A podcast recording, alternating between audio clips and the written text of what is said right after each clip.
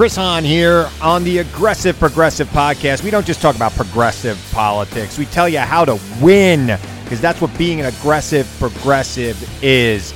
Check us out every Tuesday, new episodes on Pandora, iHeartRadio, Apple Podcasts, or wherever you get your podcasts. Don't miss a week.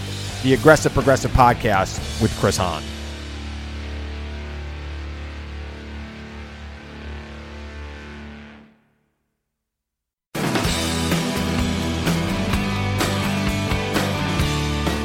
You are now listening to Bigfoot and Beyond, featuring the OG bad boys of Bigfoot, the Dr. Heckle and Mr. Jive of Squatchology, the Chip and Dale of Bigfoot, and I'm not talking about the cartoon. Please welcome your hosts, the Bigfoot celebrity couple Biff Clobo, better known as Cliff Barackman and James Bobo Fay. Bobo, Cliff, how are you doing today, sir? not too shabby, just a little flabby. Very good. Well, it's a COVID sort of thing, isn't it? Um, that's my excuse. Right, exactly. Use whatever excuse is available. And that's also uh, what's responsible for my hair right now. I've got a haircut for a while, but yeah, uh, COVID is still going on. Um, anything squatchy going on? I haven't heard anything. I'm expecting to get hear more stuff. I mean, not local. I mean, I get stuff all the time on the internet. Yeah. I, I see that knuckle print from yesterday from the Uwharrie Forest. Yeah, yeah, yeah. That looked pretty interesting. Yeah, that was a good one. And then um, just a lot of sightings. Uh, getting a lot of stuff out of Tennessee and Kentucky as usual. Yeah, that, then, that's like I'd say that's the hot spot of the country right now, in my opinion.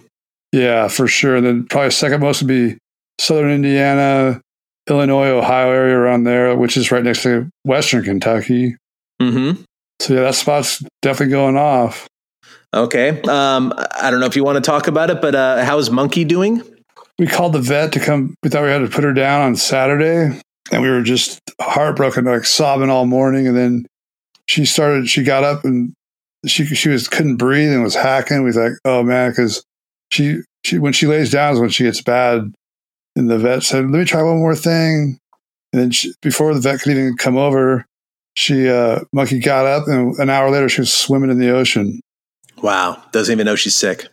I know she's her lung. Yeah, her tumors are huge, and her heart's enlarged, and she's on borrowed time. But she's she's uh, the doctors. We got a great vet, and she adjusted her meds again, gave her a new med, and she uh, is responding. Oh, well, very good, very good. All right. Well, I'm sure everybody's heart goes out to you and Monkey and whatnot. So, thank you. Yeah. Well, on a lighter side of things, we have a great guest tonight. For anybody out there in YouTube land, you probably know about this fantastic channel. It's called Pacific North Weird. Um, and uh, the man behind it is with us tonight. His name is Vince Yaninza. Is that right, Vince? Is that how did I say it right? Almost. Almost. Okay, correct me, please. I, I have a kind of a funky last name, so I'm constantly correcting people about my last name as well. So I don't feel too bad about it. How do I need to say this? Well, Cliff, you're the first person to ever get it wrong, so I'm, I'm fairly insulted right now. I, I'm a pioneer. Yes. Um, and Neil Armstrong. Uh, Vince Inzunza. This Vince Inzunza. Well, fantastic, Vince. Thank you very much for coming on. I think uh, people are going to really enjoy this episode, not only because um, you're an engaging, intelligent guest, of course, but you've had an online presence for quite a long time with Pacific North Weird, and you have been doing some really interesting research lately, um, not only in in, in the Bigfoot realm but outside the Bigfoot realm. So you're a perfect guest for Bigfoot and beyond. So welcome to the show. Thank you. I'm really excited to be here. Are you the guy that um, I met at Longview that made that funny song about me, like the rap song? Yeah, Biggie got foot. Yeah, yeah, yeah, yeah. That was hilarious. Okay, now I know who you are. Yeah, that was. We got to post a link to that clip because that was hilarious. And that's on your channel, at Pacific North Weird. Yeah, uh, Biggie Got Foot. It's my um, rap uh, parody of Sir Mix-a-Lot's Baby Got Back, but it's all about Bigfoot and Cliff uh, and a few other people and events and things get a, a shout out in it. Yeah, I, I, do. I do remember watching you, uh, watching that video. It's pretty funny, little edgy. I think perhaps is a nice way to say it. yeah, it's not the video you can take home to mom, but oh, that's right. It's got cuss words, it's some f bombs in it, right? Oh yeah, no, I mean it, you got to get down and dirty and real when you're talking about Bigfoot. All right. Well, we'll get to the content of your channel in a little while. But uh, first, uh, Vince, since I imagine there are, are, a few people out there that perhaps don't know about you or your channel, hopefully you'll pick up some new viewership with this program. But uh, tell us about a little bit about your background and what led you to opening or to starting the Pacific North Weird YouTube page, and you know what made you interested in the weird stuff that you delve into. Yeah, well, I was born and raised in Washington State, where where I, I, still live today. And you know, growing up in the '80s, being a kid, uh, I we had unsolved mysteries, you know, playing all the time in our our home. Um, got into the X Files, uh, classic Art Bell. Um, it was it was a great time to grow up and get an interest in the paranormal, you know, UFOs, Bigfoot, ghosts, all of that. And maybe about six years ago, I went to a UFO festival in McMinnville, Oregon, and just had the time of my life. And it, the the whole festival is based upon a, a, two photographs of a flying saucer that were taken in 1950 uh, back in uh, in, in McMinnville. Um, I loved that idea so much of finding this obscure, cool, weird regional history that uh, decided just to uh, try my hand at making a show about it. And uh, you know, I knew about a few things in in the Washington area that were weird. I know Bigfoot was big around here, and um, a little bit about some of the some of the urban legends and cool history that we had, and just started uh, trying my hand out and making videos. And you know, six years later, here I am, and uh, yeah, I love it. You've made it now. You're on Bigfoot and Beyond this is where I always wanted to end up. it's all downhill from here, baby. well, you know, you hit upon something that I think is interesting and perhaps overlooked by some people, especially uh, some of the newcomers into the field of Bigfoot and other weird things. Um, and that's it. If you're going to be studying one of these things, it's tantamount that you that you study the history of that thing. You know, it's kind of like uh, when I went to music school. You know, I, I, have a degree in music or whatever, but I wanted to play guitar. I wanted to play jazz guitar, and uh, but, but I had to go back and learn about Renaissance music and Baroque music and, and the whole history of music from from prehistory to present. And, um, and at the time, being a kid or whatever, I thought, well, what does that have to do with me playing guitar? You know, and I, but it was only afterwards that you really get to the um, the depth of what the history can teach us, and because it teaches you the context of where you are. Um, and Bigfoot or UFOs or anything else is just like it. I've seen a lot of people come into the field who weren't versed uh, in the history of the subject, proclaiming to have discovered things that were discovered literally 30 or 40 years ago whether it's uh, Bigfoot sightings tied to rainfall or you know the, uh, or whatever. I mean, there's I've seen this happen in my 26 years of doing Bigfoot stuff. So it is important to learn about the foundation and the shoulders on which you stand um, as a researcher. So uh, I'm glad that you mentioned that. I fully agree. Uh, the history is absolutely my favorite thing about any of these subjects. And I became so um, enamored with uh, with my home region even more after you know doing all this research and discovering just this amazing, amazing um, esoteric Fortean history uh, within the Pacific Northwest. You know, like like a very very rich UFO flying saucer history. Um, of course, uh, Bigfoot and Sasquatch are, are embedded throughout you know the past couple centuries in in this area, and you really uh, you really get to appreciate your surroundings more when you understand maybe w- w- where town names came from or or you know where uh, historic firsts happened near you. It's it's a it's been absolutely rewarding to uh, dive into all that. And I consider myself more of a historian uh, with these subject matters than I do a, a, researcher really. Like I, i've never made a video that really goes out and tries to like you know find bigfoot evidence or, or prove that ufos exist or aliens exist or prove that there are ghosts. My videos are way more about uh, the social history the cultural history of, of, of these matters. That's that, that is fascinating that whole aspect of it i think. I think it's cool hearing the stories about what's going on now and learning about bigfoot behavior but the history to me is just as fascinating. Yeah, and it, it um, it's made me an avid collector too. Like if you look inside of my home, it feels like a museum in here, and I, I just you know. Am lucky enough to find uh, little uh, cultural Bigfoot artifacts from from history, you know, or um, just a, a vin- vintage flying saucer pulp magazines. You know, I'm, I'm, in terms of Bigfoot, like I'm really into the kind of the 70s, 80s era. You know, where it was kind of fresh and edgy, and Bigfoot was appearing on you know television shows like the Six Million Dollar Man and. Um, that, that, that, sort of uh, vintage uh, paraphernalia, I, I, it's like crack to me. I, I collect it obsessively.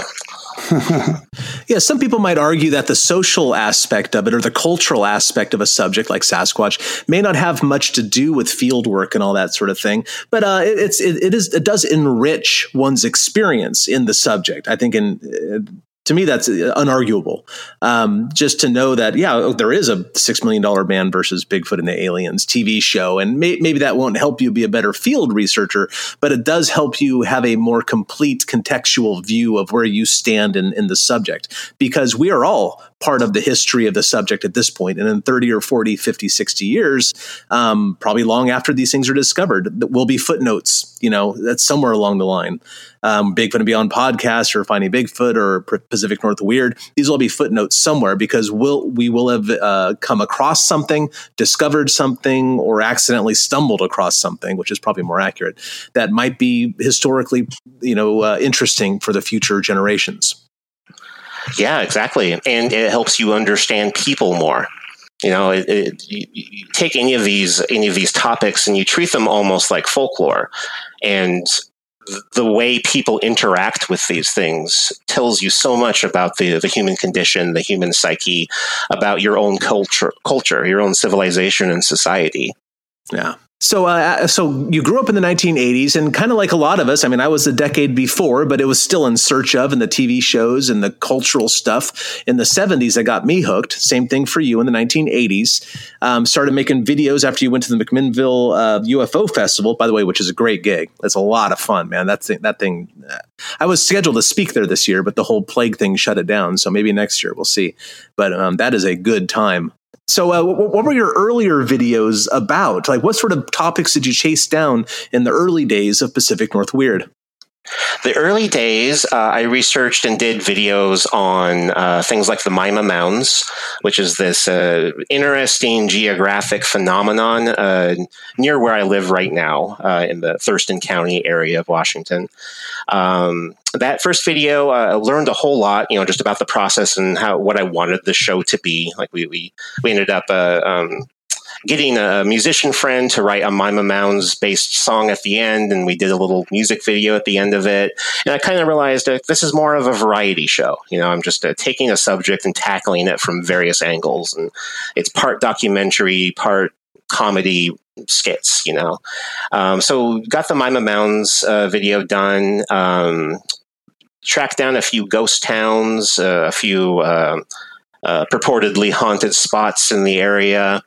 Um, met up uh, with a great guy named James Clarkson, who uh, at the time was the director of uh, Washington MUFON, which is a big UFO uh, uh, research organization, and he uh, he took me took us under his wing and kind of really um, was our, our kind of our, our first quasi paranormal celebrity that we got to interview, and that was super exciting. And the show uh, really kind of came together um, after that, and just from then on, uh, I've been learning more about uh, about video making, about video production, um, learning more how to uh, put together something compelling. So you, you can kind of see the early days, uh, you can tell I didn't really know what a microphone was, you know, or, or I would you know do a, a, video that was 45 minutes long that could have been 13 minutes long.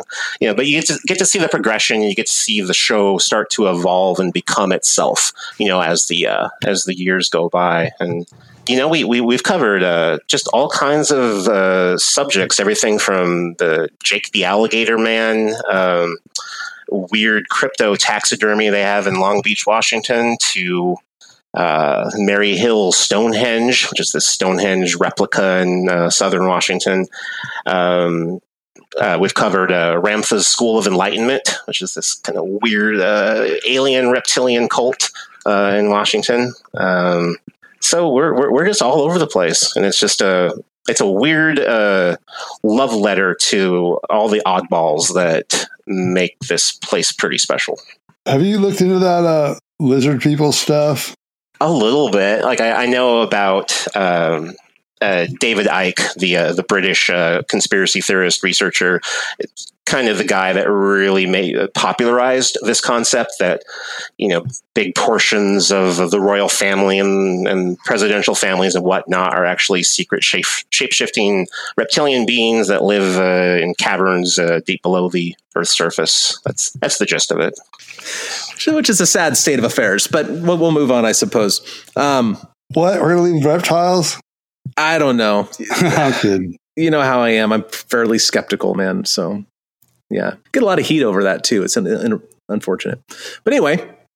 Um, so of all the things that you've looked into, Vince, because uh, you've you've gone the gamut, man. Like things that are just wildly insane sounding to things that are relatively normalish in some ways. Um, of course, that's based on my judgment, being Sasquatch as being relatively normal.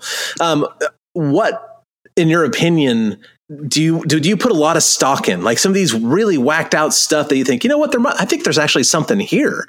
Um, do you, uh, or do you just totally not judge the things you look into and just look into them for the sake of looking into them? I consider myself a pretty um, pretty fair, healthy skeptic with a lot of these more outrageous claims. You know, um, when people see lights in the sky, for instance, you know, I, I, I believe that there's something to that but then people can also um, suddenly form a very personal relationship with these lights in the sky and think that you know they're specifically coming from the Pleiadian star system to specifically find Bob Smith, you know, who, who, who lives in Tulalip, you know, to, to speak to him. And I, am skeptical um, to the extent that I think a lot of people uh, insert themselves into some of these stories, into some of these narratives, uh, where the the root of it, the the thing that started it, very well could have plenty of validity, and very well could be an extraterrestrial ship or or some sort of uh, paranormal phenomenon.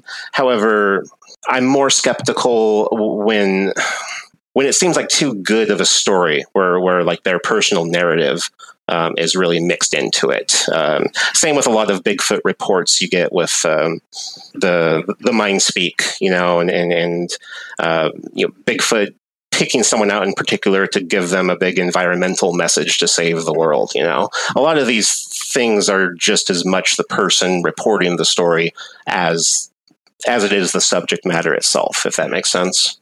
Amen. Yeah, I find that uh, observers in general have a hard time, or not all, not all, of course, but there's a significant portion of the people out there who have a difficult time uh, differentiating between their observations and their interpretations of their observations yeah, it's it's aggravating for me personally. You know, when when I hear uh, like, oh, it, the, the female was up on the hill and it was sneaking down because it wanted to try to get closer. There's a they, there was a juvenile nearby and and it made this thing. Well, well, the fact is, the observation is you heard a noise. You know, and, and everything else is kind of just put upon that observation. Um, and of course, when people in, interject their own, you know, values and, and uh, uh, things like that into it as well, just I think the witnesses sometimes need to get out of the way even though that they're the conduit between uh, the researcher and the experience, I think a lot of times re- uh, the witnesses, um, like you said, personalize a little bit, perhaps more than they need to. Um, and it's a human tendency. It's hard to blame, you know, anybody for doing that. But um, once you step outside of being the witness or whatever, you can kind of see that, uh, and it helps one not do that. If you like, if I saw a Sasquatch, I would do my best to not interpret what it was doing or thinking or trying to do at the time and whatnot. Yeah, we're oftentimes people are so um, prone to anthropomorphizing uh, things around them that you, you, are giving non-human thing, clearly non-human things, very human qualities and intentions and understandings. And uh, yeah, at that point, you're the the, the, observ- the observational purity gets muddied. Yeah, yeah, I would agree. Stay tuned for more Bigfoot and Beyond with Cliff and Bobo. We'll be right back after these messages.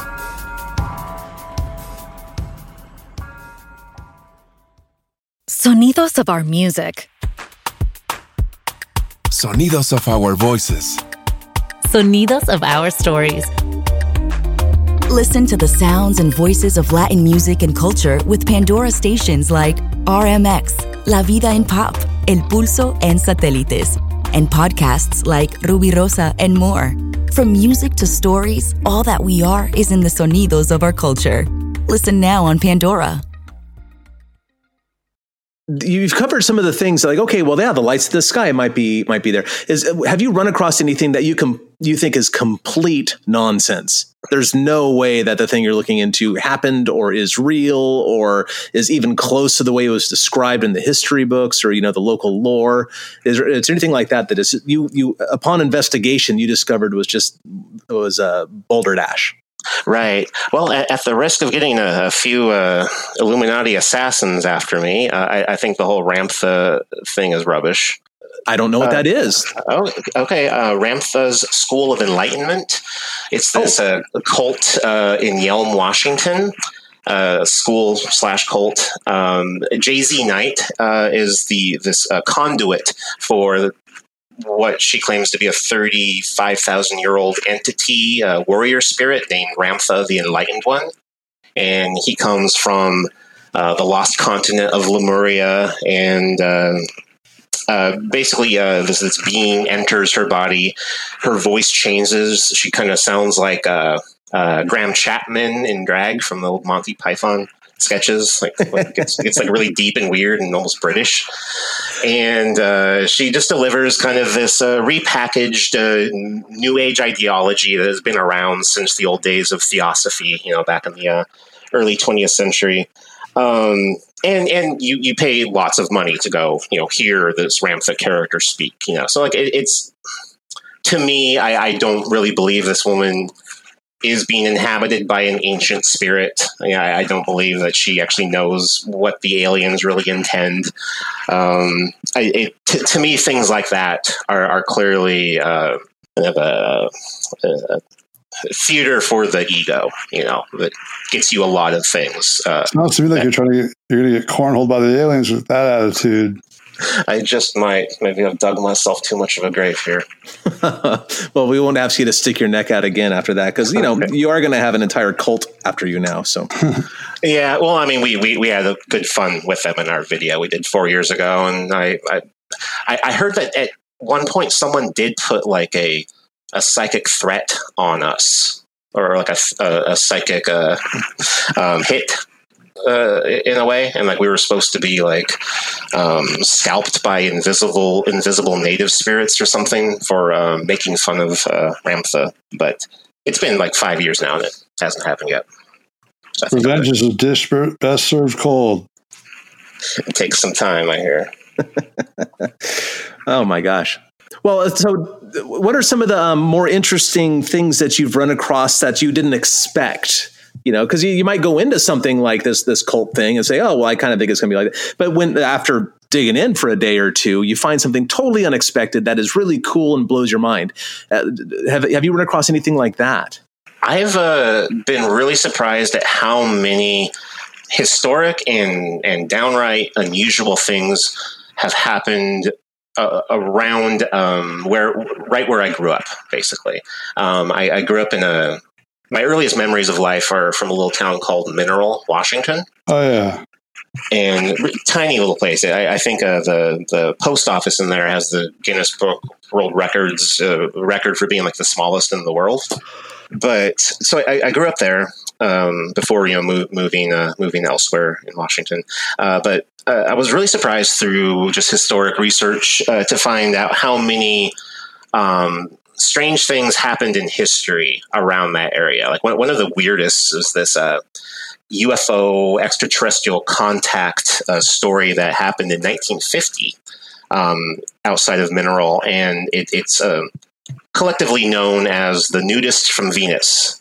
so this this uh, this guy named Samuel Eaton Thompson was driving in the area um, one one day, um, late March 1950.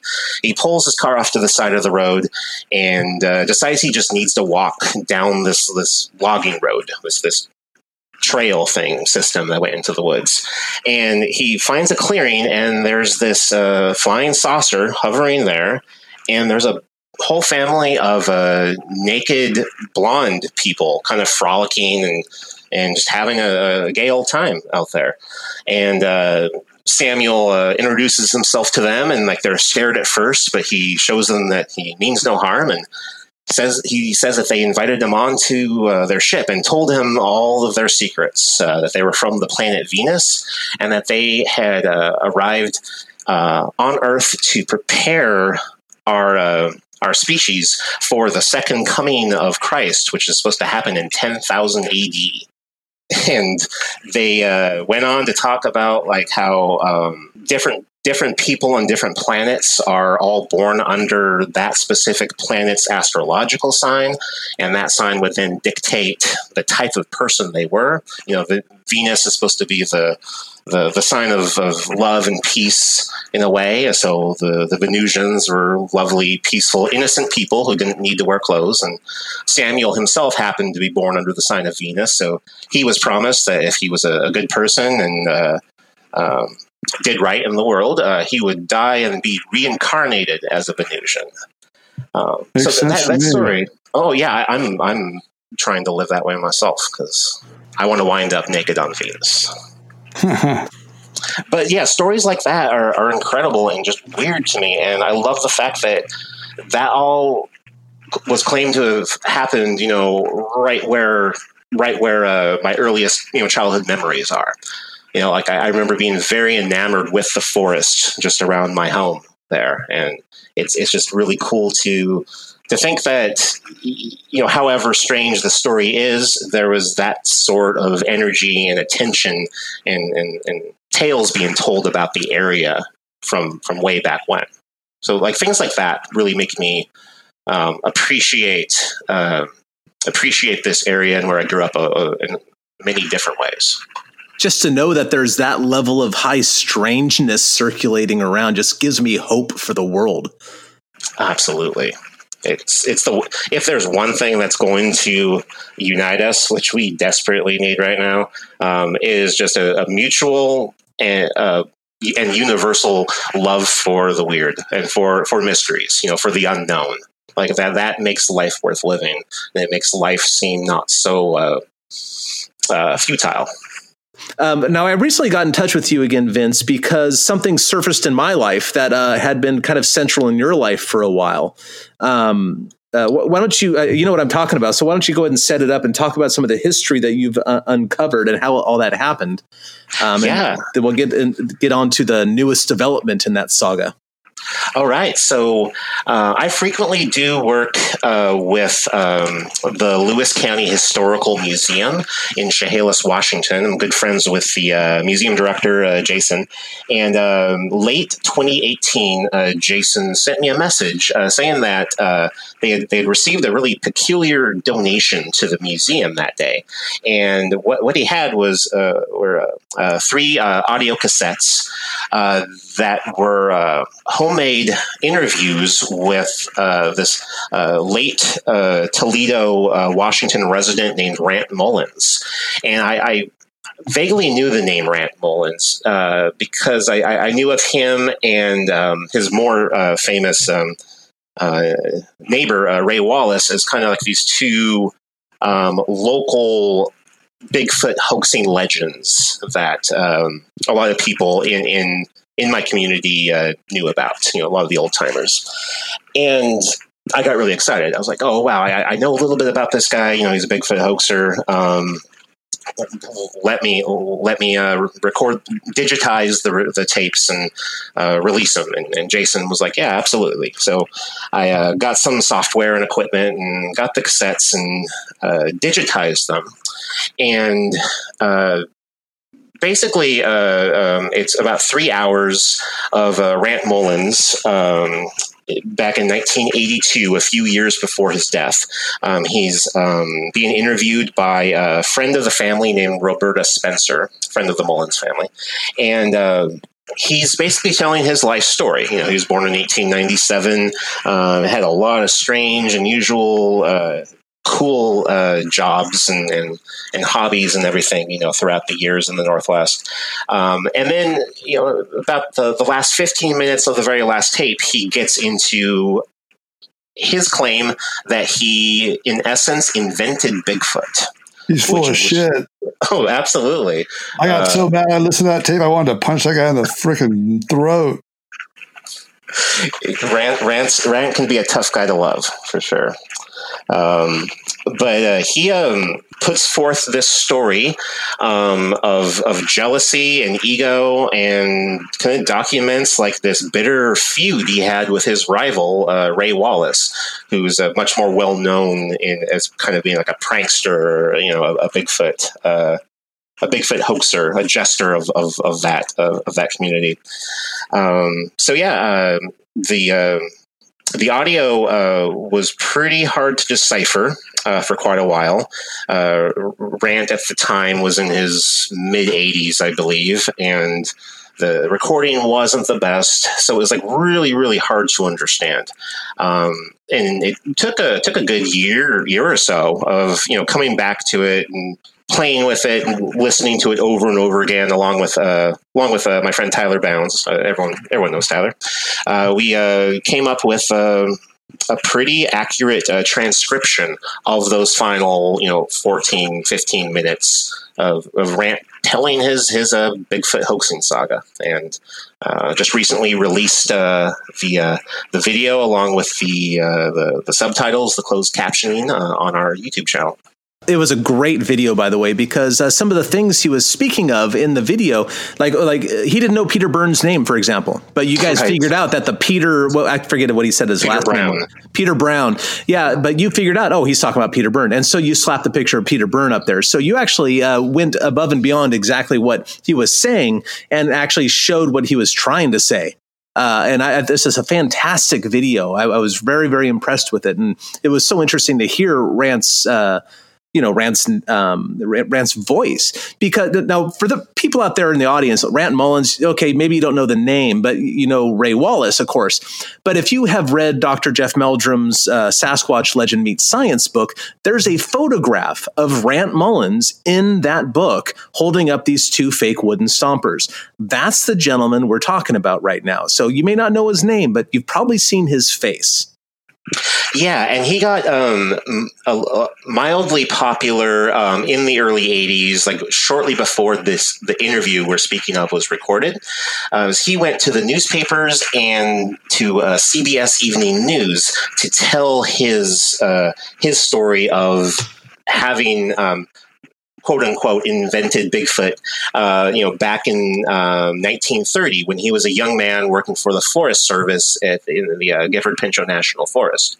Um, what I find like really, really compelling about this entire project, though, is that this really isn't isn't a story about Bigfoot.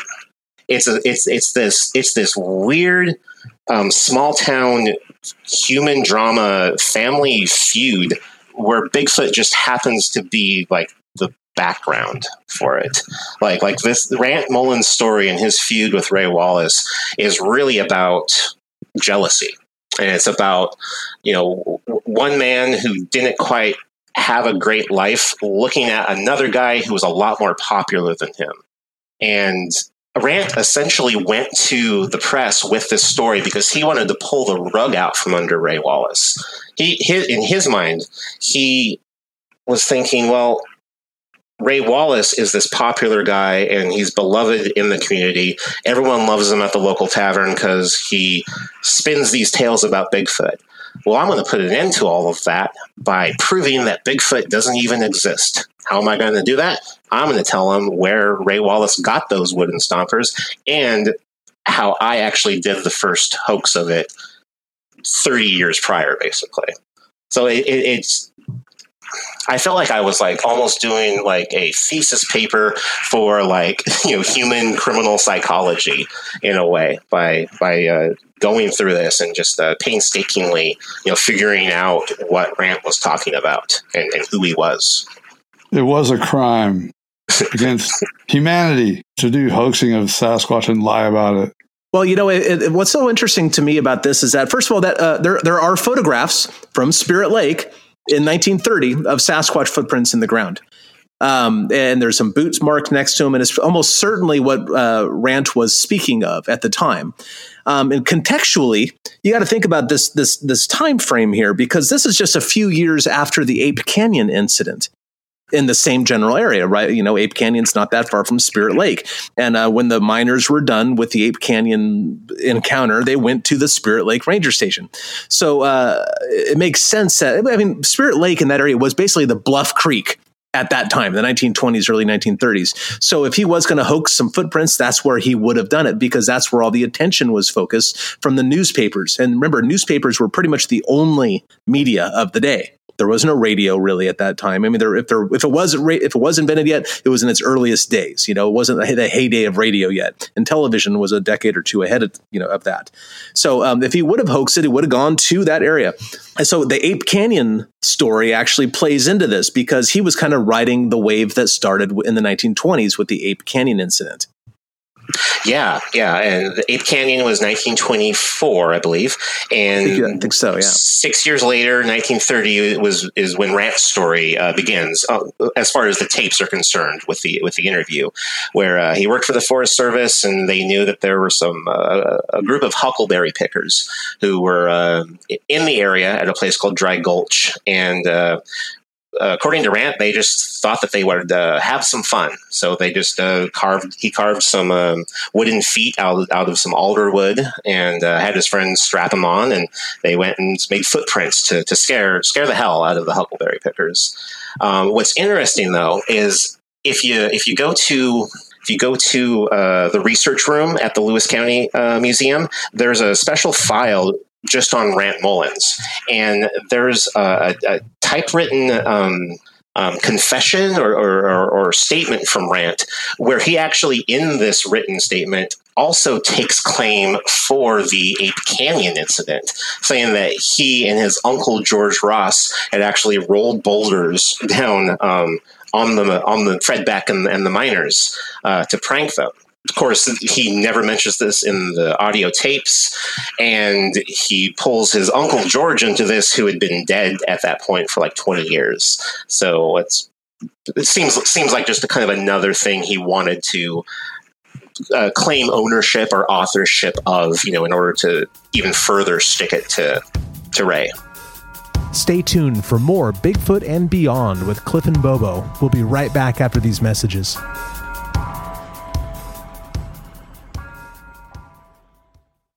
Well, I guess uh, that's where um, I'll pick up the story because of the most recent developments here at the North American Bigfoot Center. Um, this past, maybe about a year ago, or maybe this past spring, I don't know. My sense of time is a little is a little elastic. Um, but a gentleman came in the shop who lives up in Yacolt, Washington.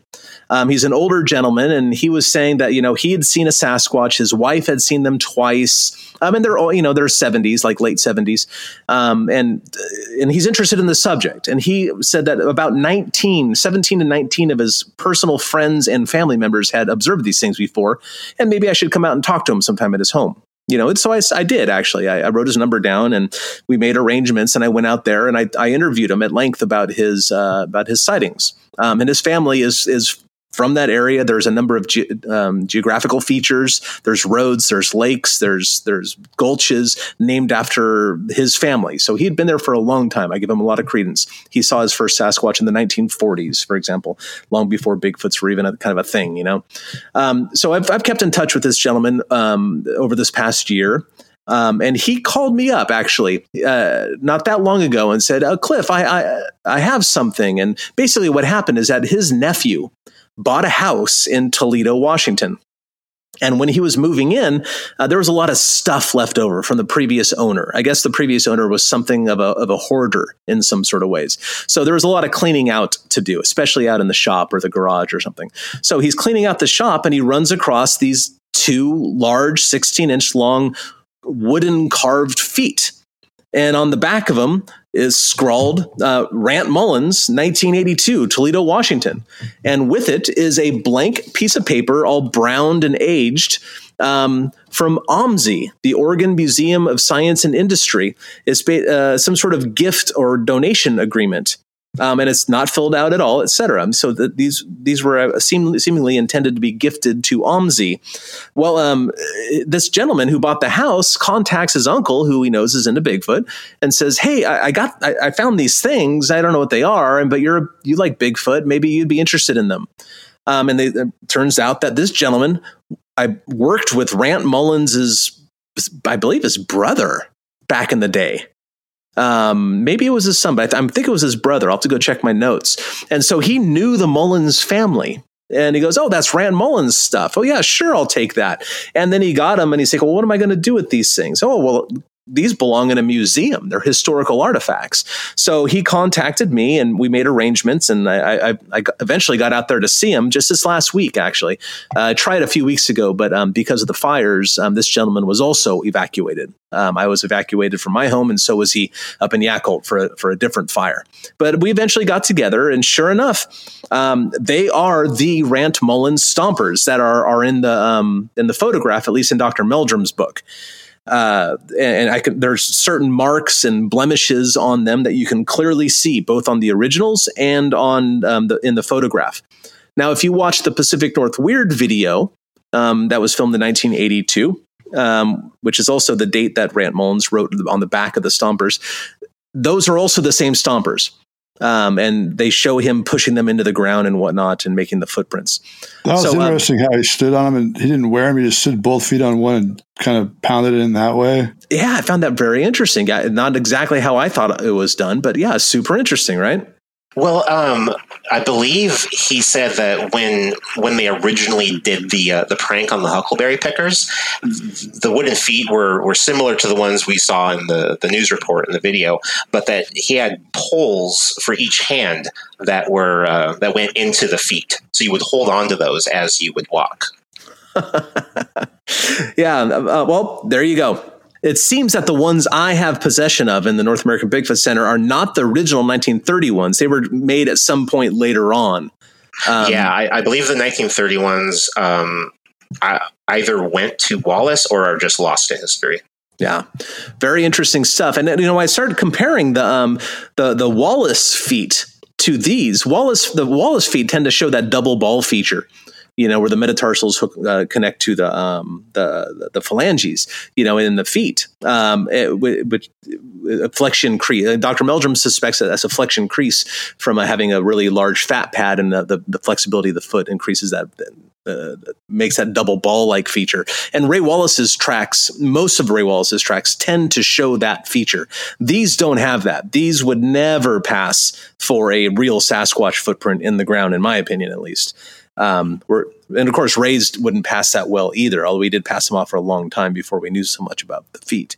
But um, very interesting stuff. And, I, and when I was listening to the recording of Rant saying that he made those other stompers for Ray Wallace, I'm thinking, well, I mean, the ones I'm looking at are look terrible. I can't mm. imagine the ones he made for Ray, Ray Wallace looking that much better. Exactly. So that's where we have it now. That's where the, the saga has now led us. Um, between uh, Vince's work with and, and, Tyler's work, of course, with uh, Pacific North Weird, and then just this happenstance that the Stompers themselves ended up at the museum here. Um, that's where we find ourselves. But the question is, now what? What do we? Where do we go next, Vince? Do you have any ideas there? Where do we go next in terms of Rant Mullins? Yeah, yeah. Just do we do, just wait around until something else drops, or is there something that could be done?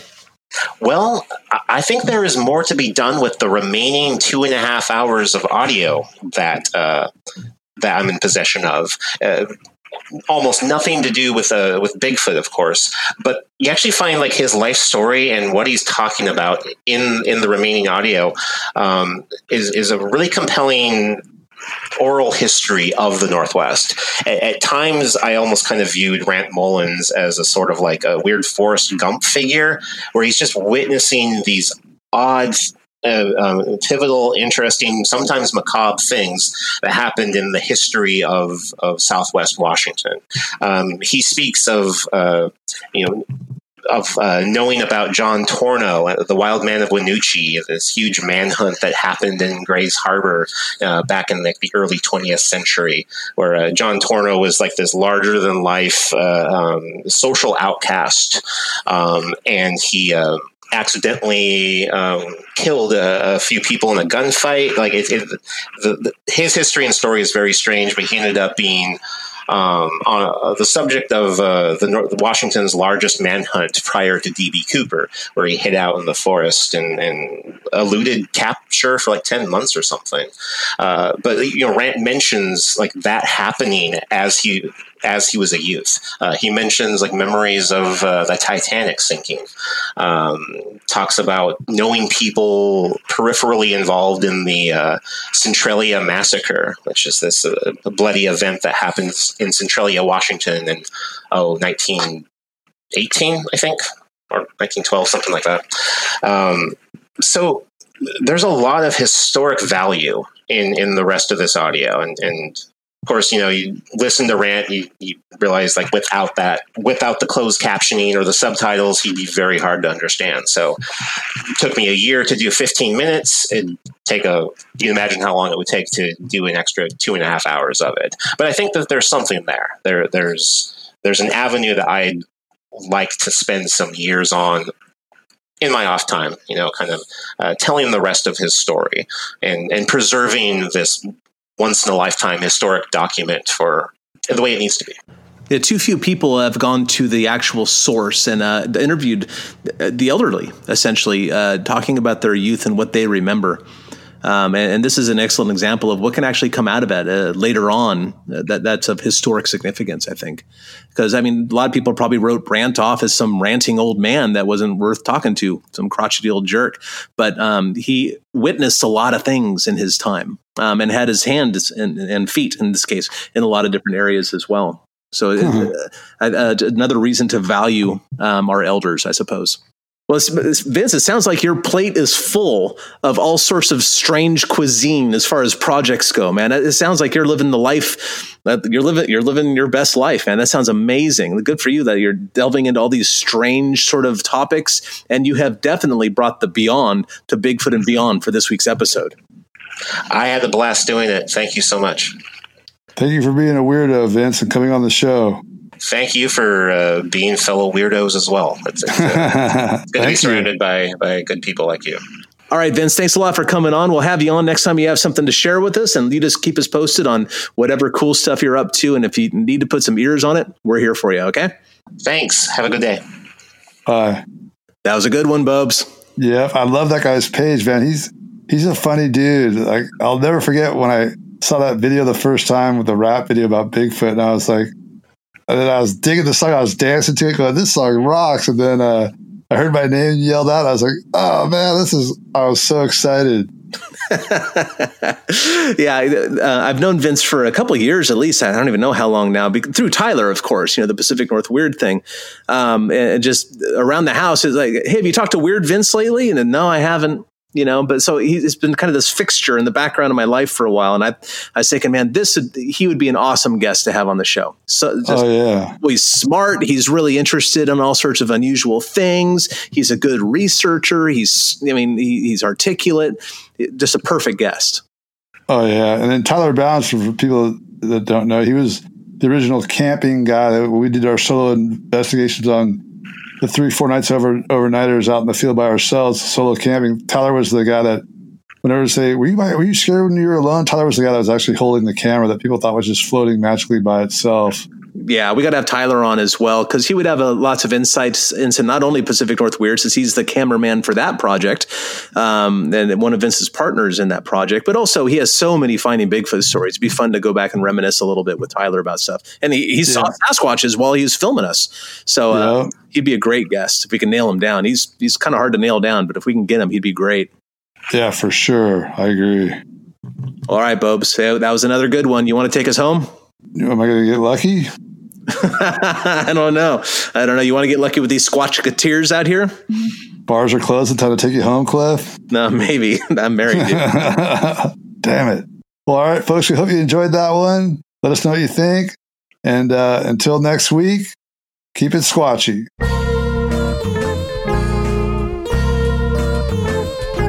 Thanks for listening to this week's episode of Bigfoot and Beyond. If you liked what you heard, please rate and review us on iTunes. Subscribe to Bigfoot and Beyond wherever you get your podcasts, and follow us on Facebook and Instagram at Bigfoot and Beyond Podcast. You can find us on Twitter at Bigfoot and Beyond, that's an N in the middle, and tweet us your thoughts and questions with the hashtag Bigfoot and Beyond.